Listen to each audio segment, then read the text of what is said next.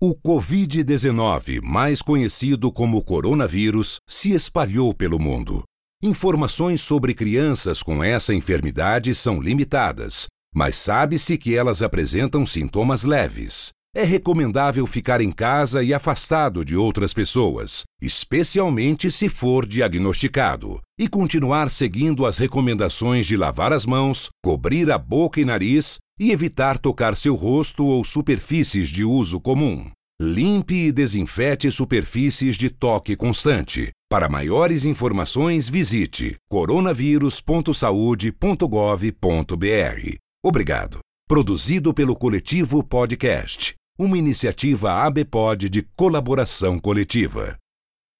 Você está ouvindo uma produção Altia, podcasts criativos.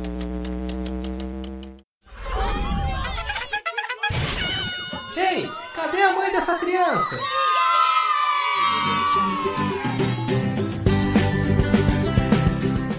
Bom dia! Eu sou Vani Fior, mãe do Joaquim e do João, e esse é mais um episódio do podcast Cadê a mãe dessa criança?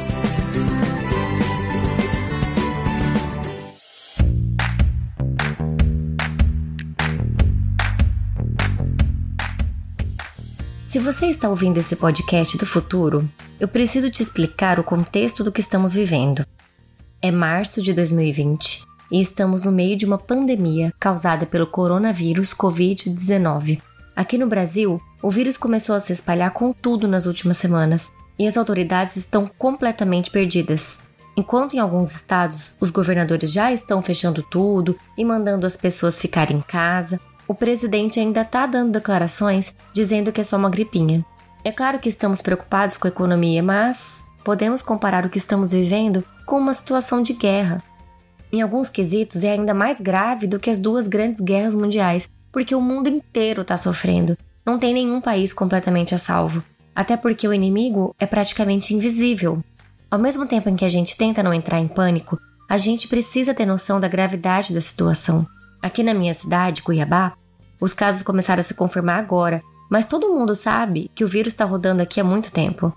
O prefeito decretou a suspensão das atividades escolares do município e as escolas particulares já entraram na onda também. Esse fim de semana, os bares foram proibidos de funcionar, os restaurantes só podem fazer delivery, mas ainda tem patrão se negando a permitir o home office. Bom, minha situação é a seguinte: Joaquim estava em casa se curando de uma gripe, quando estourou o primeiro caso confirmado em Cuiabá. A escola dele suspendeu as aulas e eu comecei um home office forçado, sem planejamento nenhum. Por mais que a gente estivesse vendo a crise estourar em outros países, Nada foi feito para impedir ou para se preparar. E agora estamos de quarentena em casa há uma semana, eu, o marido e os filhos, sem nenhum planejamento. Eu confesso que eu tô parando para pensar em tudo agora. O assunto do episódio de hoje não ia ser a quarentena. Mas eu tô vendo várias famílias passando por isso e eu acho que a gente precisa compartilhar experiências para que esse período passe de forma menos traumática possível para nós e para as crianças. É tudo muito novo. Então eu conversei com pessoas que estão vivendo em regiões que já estão numa fase mais para frente do que a nossa. A Aline, mãe da Júlia de 14 anos e da Rafaela de 17, contou como que está a situação em Paris. Aqui o presidente anunciou na quinta-feira passada que todo mundo ia ficar de quarentena, né? Ah, então as escolas fecharam desde segunda-feira. Então, como as pessoas saíram no final de semana, Daí ele colocou a multa, proibiu todo, toda tipo saída. Cada vez que você for sair, você tem que ter um atestado.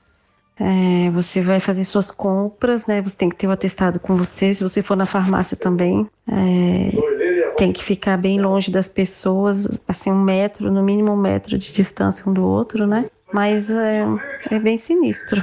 Paris sem ninguém nas ruas. Gente, Paris está parada. Não tem pessoas nas ruas de Paris, um dos destinos turísticos mais visitados do mundo. A Aline mandou algumas fotos eu vou colocar no Instagram do podcast, arroba Cadê a Mãe Podcast. Eu conversei também com a Juliana, que também mora na França, em Faumont, e ela mandou esse depoimento sobre a experiência dela na quarentena. Olá, eu me chamo Juliana, sou mãe de quatro filhos, moro no norte da França Uh, sou mãe de Marie, 16 anos, Louis, de 15 anos, Mateus, de 7 anos e Paloma, de 18 meses. Estamos no terceiro dia de isolamento, confinamento total aqui na França, mas já há 15 dias começamos a fazer este isolamento por nossa própria decisão. Quando foi anunciado o isolamento e o fechamento das escolas, a minha preocupação maior foi como gerenciar essa grande equipe que eu tenho, essa família. Felizmente, temos a chance de estarmos todos juntos e saudáveis. Essa foi minha primeira, o meu primeiro pensamento. Aqui na França, as crianças e adolescentes têm por obrigação de acompanhar as aulas via internet. Decidimos então manter a rotina normal do dia a dia. Acordamos e nos preparamos como se fosse um dia normal. Então, todo dia de manhã acordamos às 8 horas, tomamos o café e os adolescentes sentam cada um no seu escritório e começam a trabalhar. A prioridade, antes de tudo, é conscientizar as crianças do perigo da doença. E, lógico, aplicar as normas básicas de higiene, como lavar as mãos, ficar longe um metro das pessoas, não, não beijar, principalmente não passar o medo e nem o pânico para as crianças. Aqui em casa, o nosso método é estarmos sempre juntos, a gente consegue fazer um pouco de meditação juntos, orar, cantarmos e também sairmos dessa de ficar assistindo jornal o tempo todo, falar só disso, a gente tenta brincar, fazer jogos diferentes. Eu faço muito bolo com eles, invento várias receitas. Mas o, o mais importante, antes de tudo, é conscientizar as crianças do perigo da doença.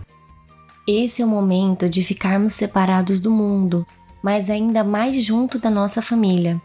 Às vezes parece que o mundo está tentando falar algo para a gente.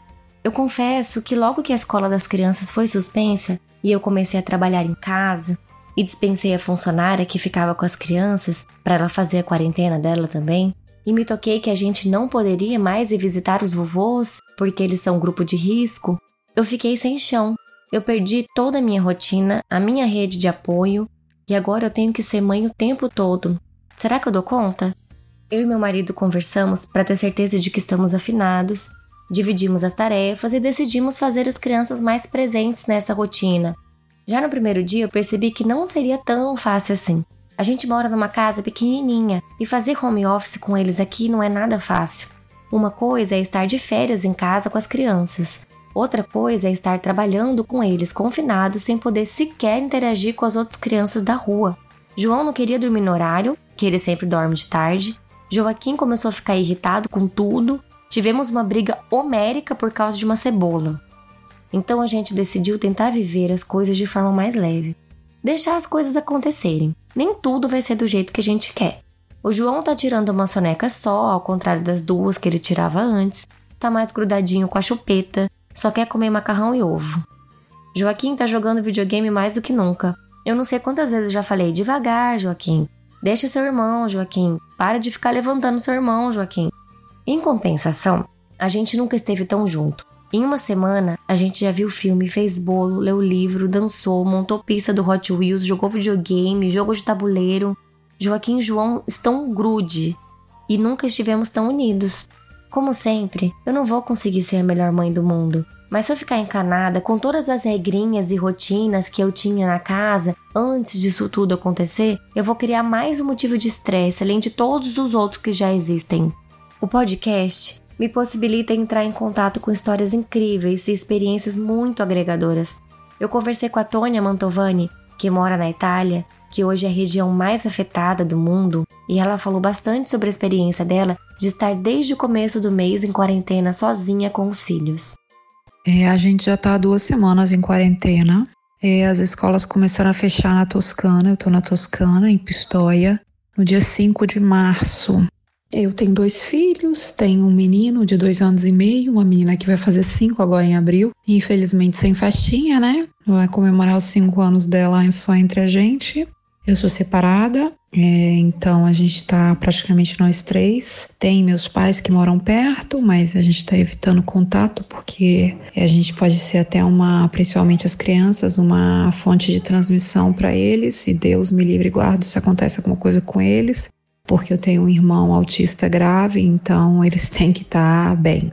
Porque se eles forem para o hospital, eu nem sei como que a vida vai ser aqui. Vai ser realmente uma loucura para gente. É, a gente fica praticamente fechados em casa. A rotina é muito estranha, porque não é um fechar em casa gostoso, né? No sentido de é bom que você tá com sua família, mas é ruim porque você não sabe o dia de amanhã, né? Então, um pouquinho da, do estado de ansiedade te prende sim, porque você não sabe como é que vai ficar o seu país depois que tudo passar.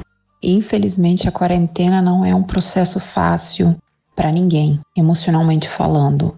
É, não é um processo fácil para gente que está passando por ela, nós adultos, porque a gente tem os problemas que a gente pensa do amanhã, é, a preocupação sim, apesar das crianças serem, entre aspas, entre aspas, imunes, a gente se preocupa porque a gente tem medo que o nosso não seja imune, ao menos eu sou dessas. É, então eu fico sim preocupada. É, eles começaram a tossir tem uns dois, três dias é, e minhas noites têm sido meio que em claro de preocupação.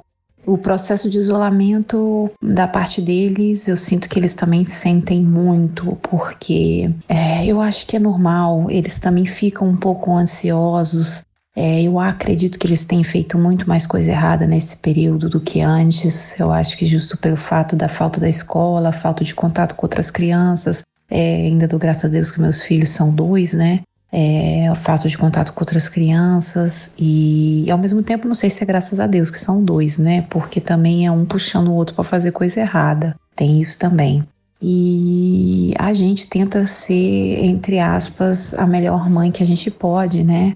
Mas é, a gente tem que entender também que a gente não vai dar conta de colocar atividades produtivas e educativas ao 100% é, todos os momentos do dia. É, eu antes tinha uma determinada crítica sobre certas coisas que agora eu não tenho nesse período, tipo, sempre tive alimentação muito boa com eles e comigo. Hoje, infelizmente, alimento fresco, como eu tinha possibilidade no supermercado e eu ia no supermercado muito frequentemente durante a semana, eu tinha muitos alimentos frescos. Hoje já não é assim, então a alimentação muda, é, quer queira, quer não, a gente passa também a ser menos rigorosos quando se trata também de, entre aspas, algumas porcarias. Se eles querem comer alguma coisinha a mais, esse a mais é ao menos eu. Eu não fico fazendo muito problema nesse período, não, sinceramente, senão eu vou pirar. Televisão, ela passa a ser um aliado, passa a ser uma nossa uma babá, né, uma babysitter. Lembro também que eu sou uma mãe separada, então eu sou sozinha é, um apoio que talvez eu poderia ter de um companheiro nesse momento, momento eu não tenho. Então eu tento jogar com as armas que eu tenho. Não acredito que nossos filhos, por esse período, vão ser deseducados. Acredito que é um período de confusão para todo mundo, tanto para eles quanto para a gente, mas a gente tem que se cobrar bem menos nesse período. Acredito que emocionalmente, se a gente fizer determinadas cobranças, somando com tudo que a gente está passando, pode ser que a gente dê uma piradinha, entendeu? É, sendo muito sincera na palavra mesmo. Porque eu não gostaria que chegasse a esse ponto que está na Itália, mas a nossa vivência da quarentena é que realmente não se pode sair de casa. Hoje o governo italiano decidiu colocar o exército nas ruas para essas pessoas que insistem em sair para levar o cão para passear oito vezes ao dia, para ir no supermercado três vezes ao dia e fumar um cigarro fora de casa. Para essas pessoas que ainda existem, que não são muitas, realmente não são muitas, mas ainda existe. Mas essas pessoas têm que entender que o lugar delas é em casa, assim como nós é, temos que entender que o nosso lugar e o lugar dos nossos filhos é em casa. O que a gente espera é que passe rápido, mas a gente sabe que não vai passar rápido. Infelizmente, a gente sabe que a quarentena não é só uma quarentena. Então, a gente ainda está com um gráfico que está em subida, em ascensão, e ainda tem a data do pico para chegar, que se não me engano é a próxima semana, ou seja, a gente não está nem no pico. Então, é esse momento, ser a mãe perfeita é a última coisa que a gente pode se cobrar. Se você quiser saber mais sobre a Tônia, ela tem um Instagram, vidanaitalia.it. Além disso, esse depoimento dela é só um trecho da conversa que a gente teve. Então, se você fizer parte da nossa lista de transmissão, vai receber todo o nosso papo no WhatsApp. No começo disso tudo, eu estava mais preocupada com o efeito dessa quarentena no futuro dos nossos filhos. Agora, eu já acho que eles vão levar isso com mais naturalidade do que a gente. Ontem, uma amiguinha do Joaquim mandou um vídeo dizendo: Vocês também estão trancados? E o Joaquim respondeu: Não estamos trancados, estamos protegidos. Eu perguntei para Aline de Paris, lá do começo do episódio, que tem filhas adolescentes, como elas estão encarando isso tudo, porque eu imaginei que os adolescentes já estão tendo mais noção do que está acontecendo e isso pode gerar um pouco mais de ansiedade. Mas parece que elas também levam tudo com muita naturalidade.